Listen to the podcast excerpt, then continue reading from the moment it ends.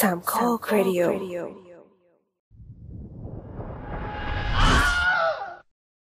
ตั้งชื่อตอนได้เรียกทัวร์มากๆ ก็ต้องขอย้อนกลับไปไม่กี่อาทิตย์ก่อนละกัน ที่หนังเรื่อง The Shawshank Redemption ได้เข้าฉายในสตรีมมิ่งแล้วก็ช่องฟรีทีวีช่องหนึ่งที่มีหนังและซีรีส์มากที่สุด แล้วทีนี้มันก็มีคนเขาดีใจ เขาบอกว่า เนี่ย หนังที่ดีที่สุดในโลกเลยนะ ด้วยความสงสัยว่าทำไมถึงเรียกว่าหนังที่ดีที่สุดในโลก ก็เลยไปถามเขา เขาก็บอกว่าหนังเรื่องนี้ได้คะแนน IMDB สูงที่สุด มันก็เลยเป็นหนังที่ดีที่สุดในโลก ซึ่งก็เลยอยากจะบอกว่า จริงๆแล้ว The Shawshank Redemption มันไม่ใช่หนังที่ดีที่สุดในโลก ถ้าพูดอย่างนี้ไปหลายคนอาจจะเริ่มเตรียมวอร์มนิ้วเตรียมด่าแล้วใช่ไหมรายการ The Spin-off รายการที่จะสปินคุณออกไปพบกับสิ่งละอันพันละน้อยที่คุณอาจมองข้ามไปในโลกภาพยนตร์ ในวันนี้จะพาไปดูว่าทำไม The Shawshank Redemption ถึงไม่ใช่หนังที่ดีที่สุดในโลก แล้วหนังที่ดีที่สุดในโลกอะมันคือเรื่องอะไรกันแน่ ถ้าพร้อมแล้วไปลุยกันเลย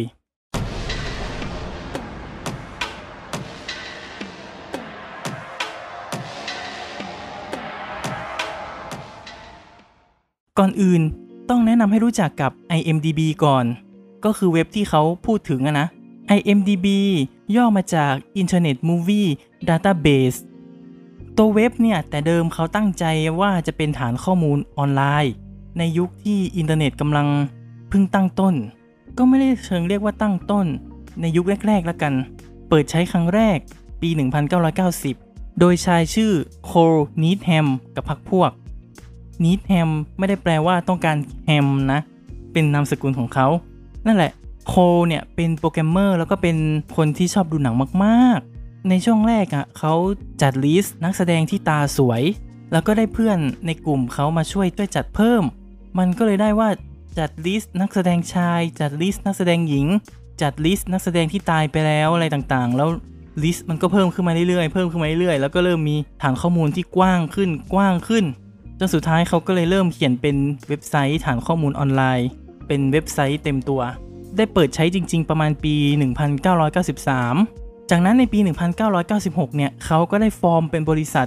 IMDB ขึ้นมาที่ประเทศสหราชอาณาจักร จากนั้นปี 1998 เจฟฟ์ เบซอสประธานของ Amazon.com ตัดสินใจซื้อเว็บ IMDB เป็นกิจการของตัวเอง ปัจจุบัน IMDB ก็จะเป็นบริษัทลูกของ Amazon ซึ่งก็มีบริการต่างๆ อีกมากมาย แต่เราจะขอโฟกัสที่เว็บ IMDB ที่เป็นฐานข้อมูลหนัง แล้วก็รีวิวหนังคะแนนหนังต่างๆ ก็ตัวเว็บนอกจากมีข้อมูลหนังแล้วเรายังสามารถสมัครสมาชิกเพื่อให้คะแนนหนังได้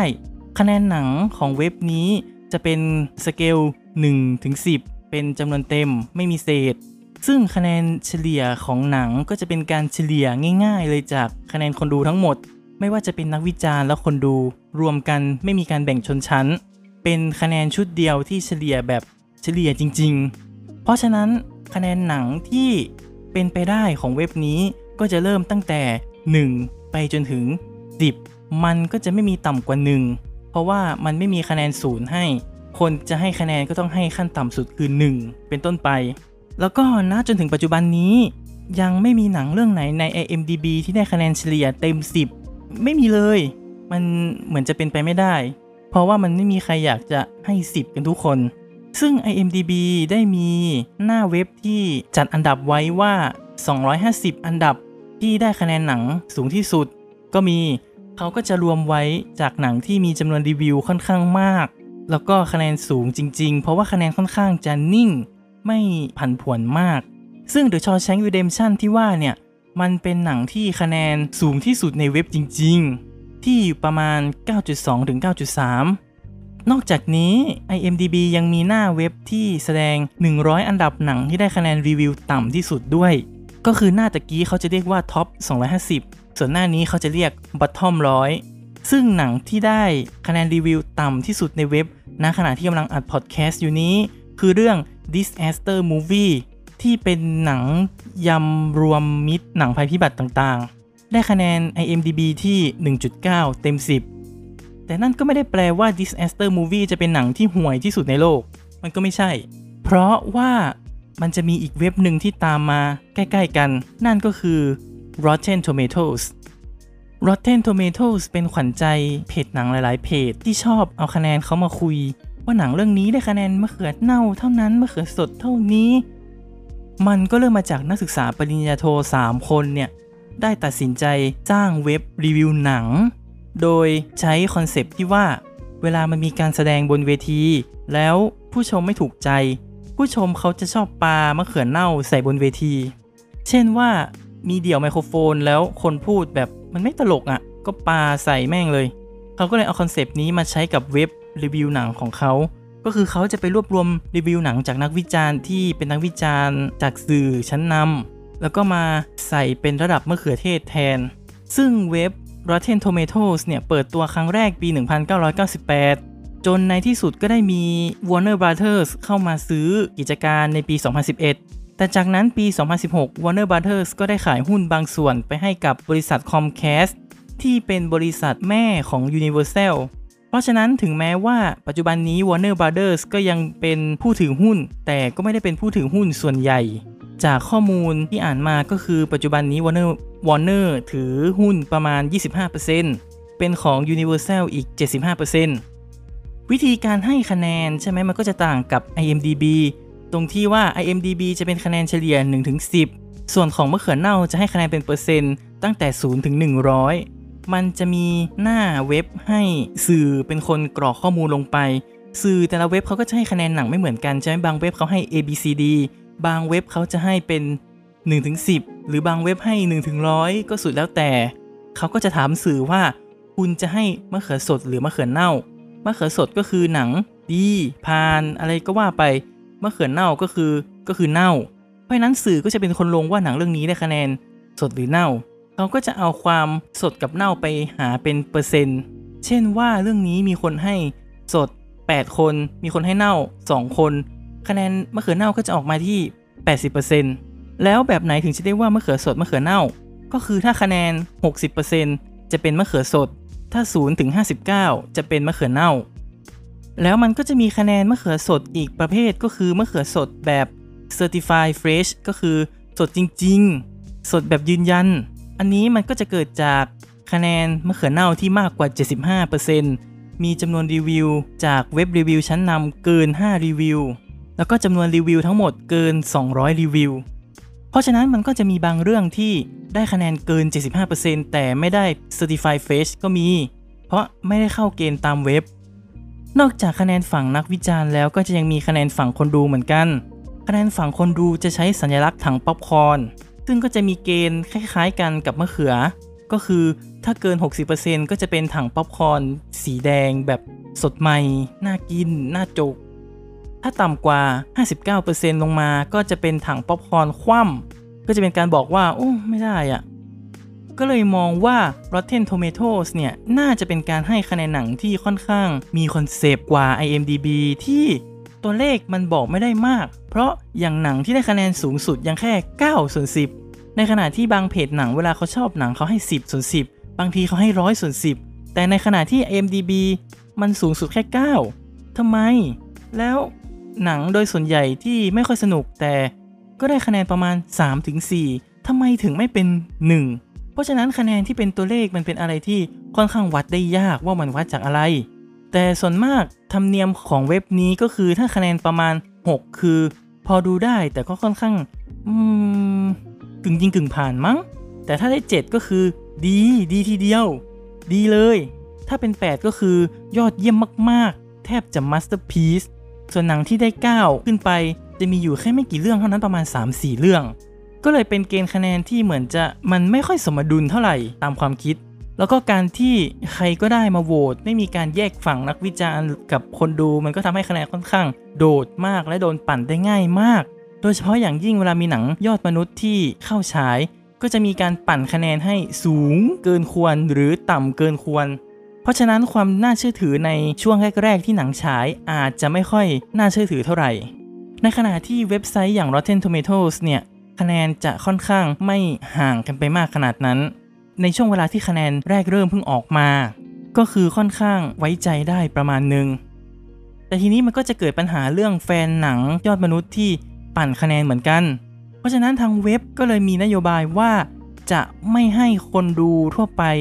ใส่คะแนนรีวิวหนังก่อนหนังฉายจริง ๆ เพื่อเป็นการป้องกันการปั่นคะแนน อย่างน้อยเว็บก็ยังมีการทำกันบ้านมาได้ค่อนข้างดี แล้วทีนี้อยากรู้ไหมหนังเรื่องไหนเป็นหนังที่ได้คะแนนมะเขือเน่าสดมากที่สุด ดีที่สุด เฉลยคือ Citizen Kane หนังปี 1941 ของออสันเวลส์แต่มันมีแต่มันเคยเป็นหนังที่ได้คะแนนมะเขือเน่าสูงที่สุดที่ 100%แต่ว่าเมื่อไม่กี่เดือนก่อนหน้า มันก็ได้มีนักวิจารณ์คนหนึ่งไปรีวิวหนังเพิ่ม แต่ว่าเขาคนนี้ให้คะแนนมะเขือเน่า มันก็เลยไปดึงคะแนนเขาลงจาก 100 เหลือ 99% Citizen Kane ก็เลยไม่ได้เป็นหนังที่ได้คะแนนสูงที่สุดของเว็บ Rotten Tomatoes แต่นั่นก็ไม่ได้หมายความว่ามันไม่มีหนังที่ได้ 100%เต็มนะ มันมี มันมีหลายเรื่องมาก แต่การที่จัดว่าหนังเรื่องไหนได้คะแนนเยอะที่สุดเขาจะดูจากจำนวนรีวิว เพราะฉะนั้น หนังที่ได้คะแนนรีวิวเยอะที่สุดสูงที่สุด สดที่สุดใน Rotten Tomatoes ณปัจจุบันที่อัดพอดแคสต์อยู่นี้ ก็จะเป็นเรื่อง Paddington 2 ที่ 100%ที่จำนวนรีวิวที่ 245 รีวิว ก็คงจะค่อนข้างยากที่จะหาใครล้มสถิตินี้ได้ ส่วนหนังที่ได้คะแนน 0%ของ Rotten Tomatoes ถามว่ามีเยอะไหม ก็มีเยอะมากที่ได้ 0% แต่เขาก็จะดูที่ว่าหนังเรื่องไหนที่นักวิจารณ์ให้มะเขือเน่า เยอะที่สุด เรื่องนั้นก็คือ Ballistic X vs Silver หนังแอคชั่นโดยฝีมือผู้กำกับคนไทย แต่นำแสดงโดยนักแสดงฮอลลีวูด หนังได้ 0%ที่จำนวน 118 รีวิว นั่นก็คือในนักวิจารณ์ 118 คนเนี่ย ทุกคนให้คะแนนมะเขือเน่าหมดเลย อะไรมันจะแย่ได้ขนาดนี้ แต่ถามว่า Ballistic X vs Silver เนี่ย เป็นหนังที่ห่วยที่สุดในโลกไหม มันไม่ใช่นะ เพราะว่าคะแนน IMDB ของเรื่องนี้อยู่ที่ 3.7 ต่อ 10 ในขณะที่หนังที่ได้คะแนนต่ำที่สุดของ IMDB อยู่ที่ 1.9 ต่อ 10 เพราะฉะนั้นวิธีนี้มันก็คงไม่สามารถจะวัดได้ หรืออย่าง The Shawshank Redemption หนังที่ได้คะแนนอันดับหนึ่งของ IMDB กลับทำคะแนน Rotten Tomatoes ได้ที่ 91%เท่านั้น คือคนอาจจะมองว่า Rotten Tomatoes ให้คะแนนหนังค่อนข้างดีแล้วใช่ไหม แต่มันก็ยังดูมีจุดบกพร่องอยู่ ตรงที่ว่าช่วงระยะระหว่างมะเขือสดกับมะเขือเน่ามันดูต่างกันเกินไป มันเหมือนมันแยกยากว่าหนังมันดีกับไม่ดีเลยเหรอ หรือยังไง ตรงไหนคือจุดกลางของมัน เลยเกิดเว็บไซต์ที่ชื่อ Metacritics ขึ้นมา เว็บนี้ชาวดูหนังบ้านเราอาจจะยังไม่ค่อยรู้จักเท่าไหร่ แต่สำหรับเกมเมอร์น่าจะรู้จักเป็นอย่างดี เพราะว่าเว็บนี้จะค่อนข้างดังในเรื่องการให้คะแนนเกม เว็บไซต์ Metacritics เนี่ยเปิดทำการประมาณปี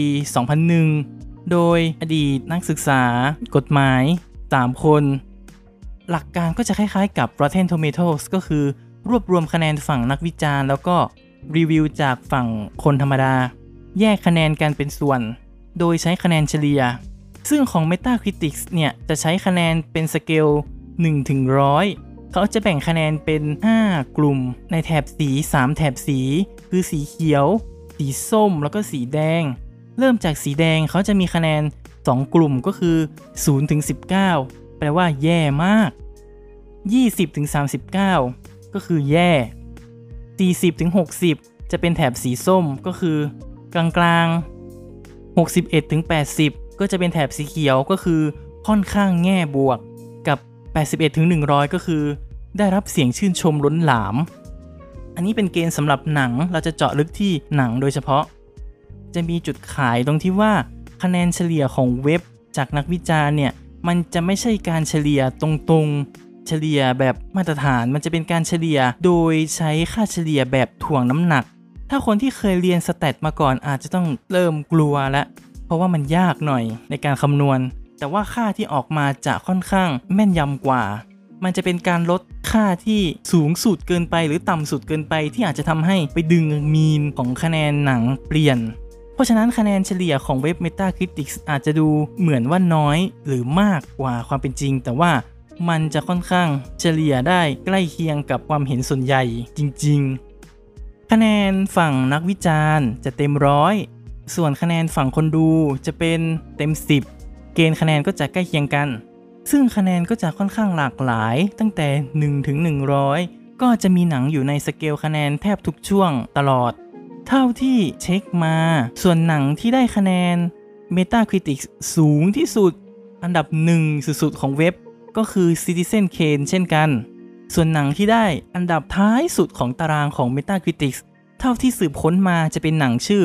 Death of a Nation หนังคล้ายๆ หนังสารคดีปี 2018 ได้คะแนน Metacritic อยู่ที่ 1 ส่วนร้อย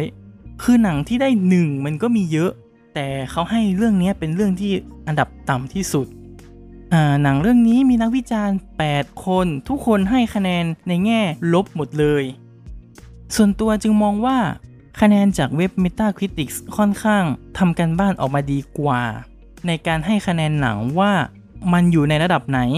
ซึ่งผู้สร้างเว็บเขาก็ใช้คอนเซปที่ว่าหนังเรื่องนี้คุ้มค่าเวลาในการดูไหม การแบ่งสีคะแนนเป็น 3 สีคือเขียวส้มแดง มันก็คล้ายๆกับการที่สตาร์ลอดรีวิวหนังในเพจนั่นแหละ ที่ใช้ 3 นิ้วในการบรรยายหนัง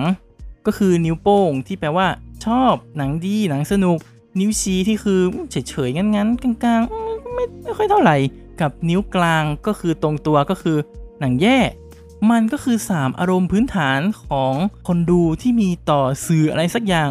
เป็น 3 ความรู้สึกที่ชัดเจนที่สุดแล้ว ว่าเราชอบเราเฉยเฉยหรือเราไม่ชอบ ส่วนตัวก็เลยมองว่าแถบสีคะแนนของ Metacritic ค่อนข้าง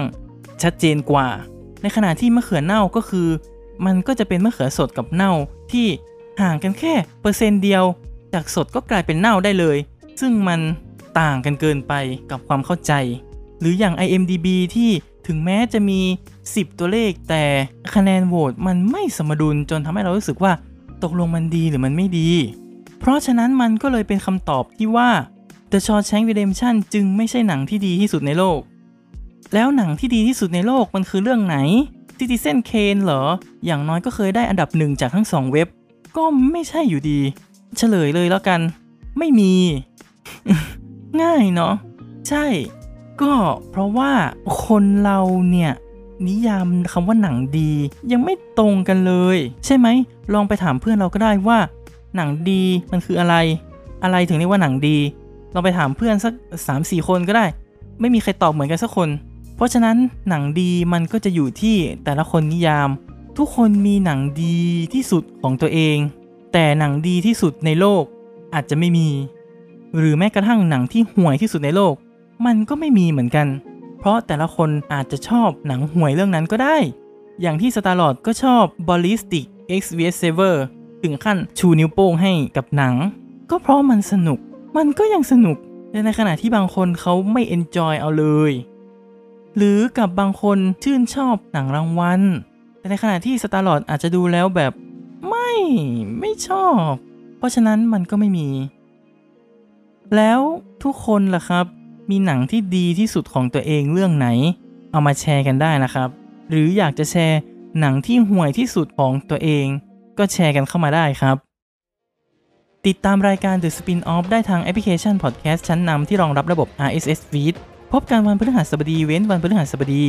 พูดคุยได้เปลี่ยนไอเดียกันได้ที่ Twitter @starlord4k @theopeningcast สำหรับวันนี้สวัสดีครับ